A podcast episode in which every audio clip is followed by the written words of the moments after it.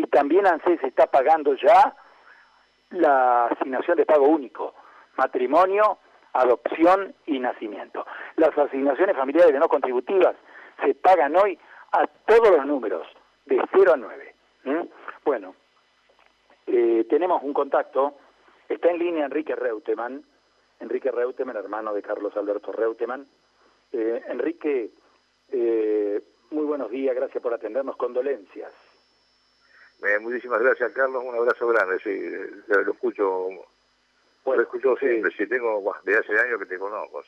Es el sentimiento de todo el equipo y por supuesto nuestro respeto a la familia en un momento de tanto dolor, pero paralelamente, paralelamente, en un momento de tanto reconocimiento a una trayectoria deportiva extraordinaria y bueno, y lógicamente a una trayectoria que después recorre el mundo de la política, un hombre apasionado, Carlos por el campo, también lo sabemos, una figura realmente que es reconocida a nivel nacional e internacional, ¿no?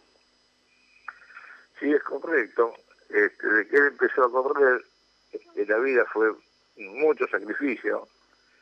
Todos los días hacía 10 kilómetros corriendo, este, se preparaba bien, estudiaba cada carrera, cada movimiento, porque el automovilismo no termina con la carrera, usted gana una carrera un día domingo, le dan instrucciones, el día martes te espero en Alemania, cuando termina Alemania, al día siguiente la semana que viene te espero en Inglaterra. Y, eh, es una continua evolución, un continuo movimiento. Aparte la política también le lleva mucho tiempo. Él, muchas veces hay un problema, que él ha ofrecido cargo a mucha gente que son empresarios y mucha gente está en sus cosas. Hay que un buen abogado, está en su estudio, el otro está en, el médico está en su, en su consultorio. No es fácil desprenderse de sus cosas. Vos sos periodista mañana sos diputado nacional, tenés que dejar tus cosas acá, tu clientela acá, tu familia acá. La gente lo ve de una manera y no es como la gente lo ve. Aparte, ahorita es una sociedad que está llena de problemas, la pobreza, el tema de la salud, el tema del trabajo, o sea, es imposible a los gobernantes a veces complacer las cosas, ¿cierto? Claro. usted hablaba recién de la trayectoria deportiva, Enrique, eh, de la trayectoria deportiva Carlos, que lo motivó, que lo llevó a lo más alto, de la Fórmula 1 internacional. Y, y aún después de la carrera deportiva, después de haber afrontado durante años ese régimen de trabajo de la Fórmula 1 cruel, ¿no? Eso de vivir al límite, de vivir en velocidades que son realmente poco compatibles, ¿no? Con, con lo que uno conoce y reconoce, eh, uno dice llevarlo a un reconocimiento como el de las autoridades máximas de la Fórmula 1 internacional, corredores, jeques árabes, propietarios de las escuderías. Eh, en realidad Carlos era un hombre consulta. Y a mí me llamó ayer este, gente de fabricantes de cubierta, me llamó William, me llamó Eccleston. Sí, eh, eh, el que ese ambiente reconoce todos los méritos, o sea, a mí muchas veces el me decía, mira, a veces me critican acá, no están todos de acuerdo con uno, pero mientras esos dueños de equipo me consideren a mí, a mí el que me trabajo son los dueños de equipo. o sea, el que me paga son los dueños. Me paga Ferrari, me paga Brava, me paga William, me paga Lotus. Los comentarios al sobre las críticas decía, bueno, cada cual opina diferente. No todos opinamos igual.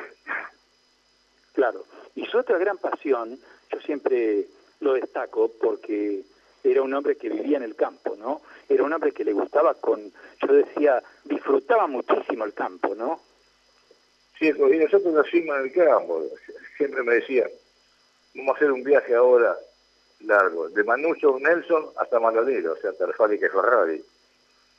Y cuando tuvo la oportunidad de comprarse un campo, tiene un campo grande acá en, en Aromos, cerca de 6 kilómetros de San Vicente, o sea, de Laguna Paiva, de 6 kilómetros hacia el norte, y tiene todo para trabajar, buenas máquinas, buenas cosechadoras, soja, trigo, maíz, hacienda.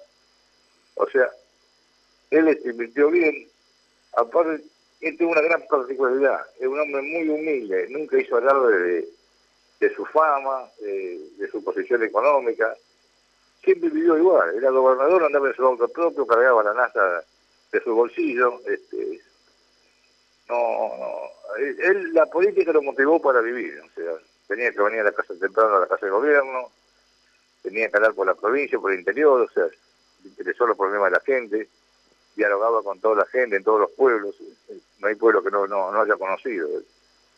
Sí, un hombre realmente eh, reconocido por su respeto, un hombre que yo, yo siempre decía, ¿no? Eh, lo observaba en sus gestos y en sus actos, un hombre de una puntualidad asombrosa. Él decía a las nueve de la mañana, y eran las nueve de la mañana, menos diez minutos, y él ya estaba preparado.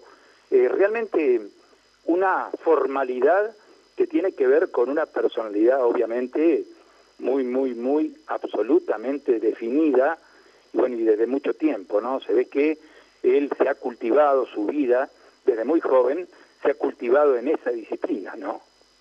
Sí, él llegaba a siete y cuarto, siete y media a la casa de gobierno, y ahí se, ya estaba informado de todo. Era muy trabajador, uno y cuarto, trece, quince, salía a la casa de gobierno, llegaba a la casa y de ahí se iba al campo volvía otra vez a la tarde a la casa de gobierno hasta las nueve, nueve y media de la noche. Después iba a su casa, vivía solo en ese momento acá en Guadalupe, comía muy, muy alivianamente y luego veía televisión y se acostaba a dormir, o sea, un hombre que antes de las 10 de la noche estaba durmiendo. Ahora, siempre estuvo bien informado. Seguía la televisión, continuamente miraba los diarios, después la computadora, se informaba con, a través de la computadora de hoy. Claro. Eh, ¿cómo, ¿Cómo entiende usted este paso de un hombre que toda su vida se forjó en el trabajo, que se forjó en el sacrificio, en el campo, este paso a la política, eh, ¿en, qué, ¿en qué línea usted lo define? ¿Qué es lo que, ¿Cuál fue el clic que ha hecho en su cabeza para ir a la política, que es un ambiente totalmente diferente, donde todo es público, donde todo, para un hombre que ha tenido una vida muy, muy, muy reservado, en, ¿no? En el aniversario de Sango, cuando cumplió 25 años, fuimos a Sunchales y estaba el presidente Alfonsín, el doctor Revillo, gobernador en ese momento, Menem había ganado la interna a Cajero. Y cuando llegamos nosotros, un aluvión de periodistas se asemó, le preguntó, y le digo, vos seguís siendo figura, digo, ¿por qué no vamos a hacer la política? Como yo había hablado con Menem, cuando estaba preso Menem en las lomitas, fui varias veces a la lomita a con 50 grados de calor, límite de Formosa con, con Salta, y le digo a Menem, un día te voy a pedir algo. Cuando poder del Dole, Utuli, que fue un monstruo, que le hizo todas partes publicitarias, tenía radio, tenía diario, revistas, fuimos a hablar con Duvalde y le digo, escúchame, largalo al gol en Santa Fe, porque el peronismo tiene sus problemas, no sé si podemos ganar o no. Bueno, Duvalde fuimos a hablar con Menem y dice, bueno, ¿vos estás seguro que decís sí? Entonces Menem dice a Lore, mira, agarrá, recorrer la provincia, ve cómo te sentís. Y lo llevó la gente, le pedía un cambio en la política, un cambio en, las gobernaciones, y recorrió 100.000 kilómetros, dice, pueblo por pueblo, fue, vivió cada, a cada pueblo donde iba era un aluvión de gente siguiéndolo, pidiéndole que se meta en la política. A ver, el lado positivo que, se podía tener, esto esto fue así. Aparte, la política y la gobernación lo motivó a vivir. Estaba aburrido y ir al campo. Le digo, ¿qué vamos a ir? Está bien la vida, al campo, ir y vuelta.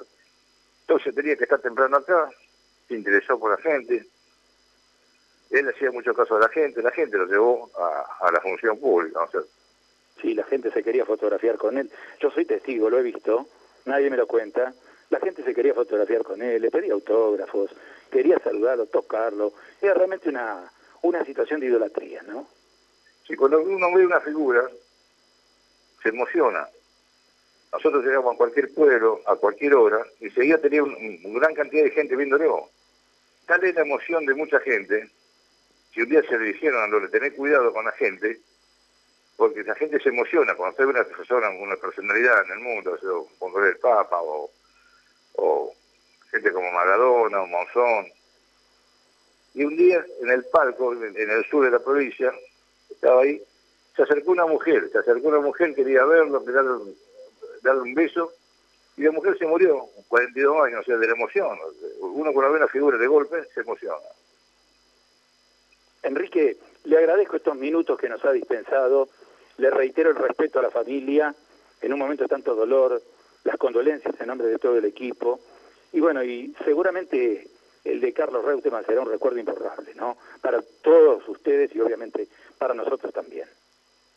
Carlos, eh, a toda la, eh, la, producción de Radio M eh, le agradezco la atención y muchísimas gracias. Buenos días. Adiós, buenos días.